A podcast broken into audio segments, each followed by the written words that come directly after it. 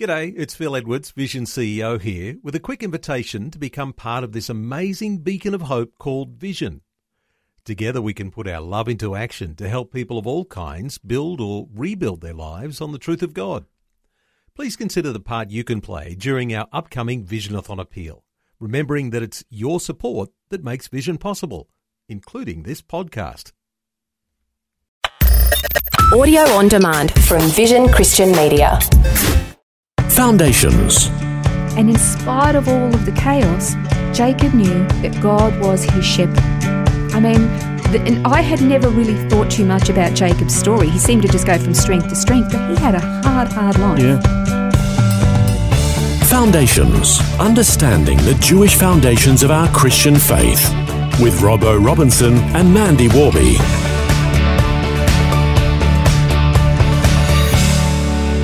We've been learning about the names that God uses to reveal different facets of his nature, character, and attributes. And in this program, we're going to be looking at the name Yahweh Ra'ah.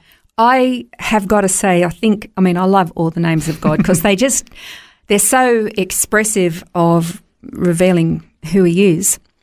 But I really, really love this particular name, Yahweh or Yahweh Ra'ah. It's beautiful. It only appears four times in the Bible where he is called Yahovah Ra'ah. And the most notable is in Psalms. And you're going to know exactly what Ra'ah mm. means as soon as I read this first verse, I promise. Psalm 23, verse 1, it says, it's a psalm of David. The Lord is my shepherd, I shall not want. Mm. So this name, name means shepherd. Hey, it is, yeah. And I love this. It's a little bit foreign to us in our country because shepherding is not something that's really part of our culture. Mm. Yes, we have a lot of sheep, yep. but shepherding is very different to sheep farming in, mm. in our culture as compared to the Middle East. And what's actually that line that I just read, what's really beautiful about that line is that just reading that one line alone tells you exactly, in a nutshell, the role of a shepherd. He says, The Lord is my shepherd, I shall not want. Mm. That tells you straight away what kind of a sh- uh, of a role or what kind of a function the shepherd has. It's beautiful. The word ra'ah it means shepherd in his in Hebrew, and a shepherd is responsible for the care, the comfort, the health of his sheep. Everything that the sheep needs, the shepherd is responsible for. Now, there's also an extended um, translation of the word ra'ah, which is re'ah, and it means a friend or a companion.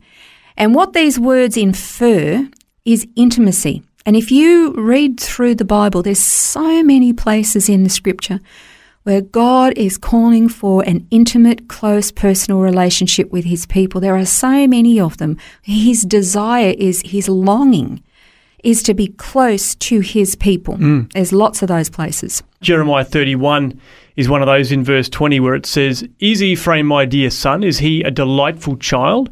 Indeed, as often as I've spoken against him, I certainly still remember him. Therefore, my heart yearns for him. I'll surely have mercy on him, declares the Lord. Could you imagine God yearning for mm. a relationship with his children? Yeah. Have you ever yearned for anything so desperately that it was just the cry of your heart? I like this one, Hosea 2:19. It says, "I will betroth you to me forever. Yes, I'll betroth you to me in righteousness and in justice, in loving kindness and in compassion. I mean, to betroth is to be engaged to somebody. Mm. You, you, get engaged, it's because you've committed your whole life in marriage to that person for forever. Mm, I mean, beautiful. That's really intimate language. Yeah. Another one is found in Zephaniah 3 in verse 17. It says, The Lord your God is in your midst, a mighty one who will save. He'll rejoice over you with gladness. He'll quiet you by his love. He'll exult over you with loud singing. Isn't that beautiful? Mm. I can remember once we were in when we were in Israel, we had a Sabbath meal with a, a young Orthodox Jewish couple. And what the husband always does in the Sabbath meal is he prays a blessing over his children, but he blesses his wife. He prays for her.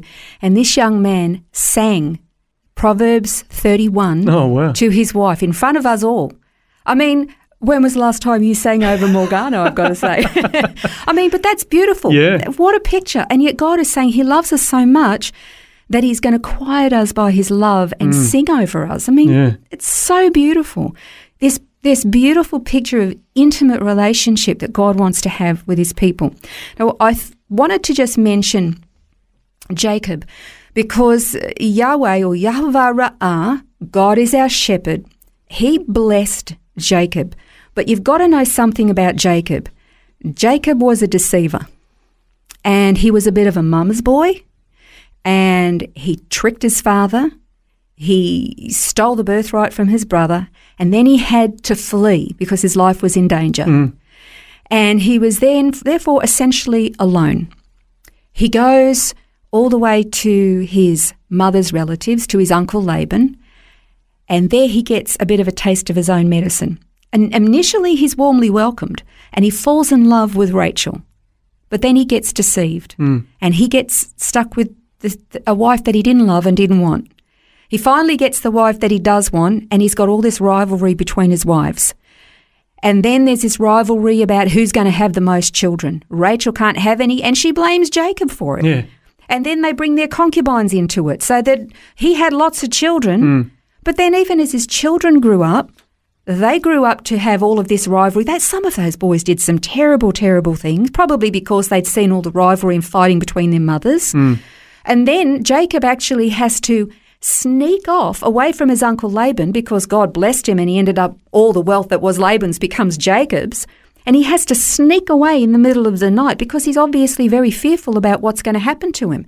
Jacob's life wasn't very happy. Hmm. His boys caused him lots of trouble. He gets into the land where he's supposed to be. And on his way there, he's terrified his brother's going to come and kill him and his family. And then his sons do terrible things within the land and cause him no end of heartbreak. Then they, they, they, they are so jealous of his favourite son that they send him into slavery and tell Jacob that he was torn apart by wild beasts. So he loses his youngest son. Then they experience famine. Then two of his sons end up being taken slave or prisoner of the Pharaoh of Egypt. Hmm. Then they move to Egypt. He, miracle of miracle, he gets his favourite son back and then he dies. Hmm. Jacob didn't have a particularly contented or fulfilling life. It was hard for Jacob. But Jacob was a shepherd. He himself was a shepherd. And this is what Jacob said about God. In Genesis 48, verse 15, he said, He blessed Joseph and he said, That's Jacob, the God before whom my fathers Abraham and Isaac walked, the God who has been my shepherd all my life to this day. If anybody understood what a shepherd was responsible for, Jacob did. Yeah. And in spite of all of the chaos, Jacob knew that God was his shepherd. I mean, the, and I had never really thought too much about Jacob's story. He seemed to just go from strength to strength, but he had a hard, hard life. Yeah. Really a life of struggle. And I love this the characteristics of the, the this particular name is God as shepherd, Yahweh Ra'ah, is, is intense. And of course, it reminds me of the name we looked at a little while back, Adonai. You've got God is our owner or our master, Yeah. but it's actually the shepherd. Obviously, he owns the sheep, but Yeah. he is meeting all their needs. So it's like this, I guess, the double edged sword there, isn't it? Yeah, it's actually uh, quite amazing. The the um, it's almost this overlap of the shepherd and the owner. We think of a, a slave owner as being bad, and we've talked about that before. But when God is the owner, it ain't bad. It's fantastic. But this is kind of like you're right. It's almost like embellishing on the ownership that God has of His sheep. We are the sheep of His pasture. But it's this added dimension. He do- doesn't just own us. He doesn't just command us. He doesn't just control us. He loves us intensely. He wants this close, intimate relationship with us. I've always loved the fact that God, throughout Scripture, uses agriculture as a means of showing or proving his relationship with us so that we can understand it. Now, the, sh- the role of the shepherd's a little bit harder for us to understand because the role of the shepherd in the Middle East was very much that where the shepherd goes, the sheep go with him, and hmm. they're they're together all the time, except at night when they're in a pen and the shepherd makes sure that they're all safe. Here in Australia, the the paddock looks after Yeah. the sheep, and the farmer doesn't hang out with the sheep all day. So we kind of have to get our head around it a hmm. little bit.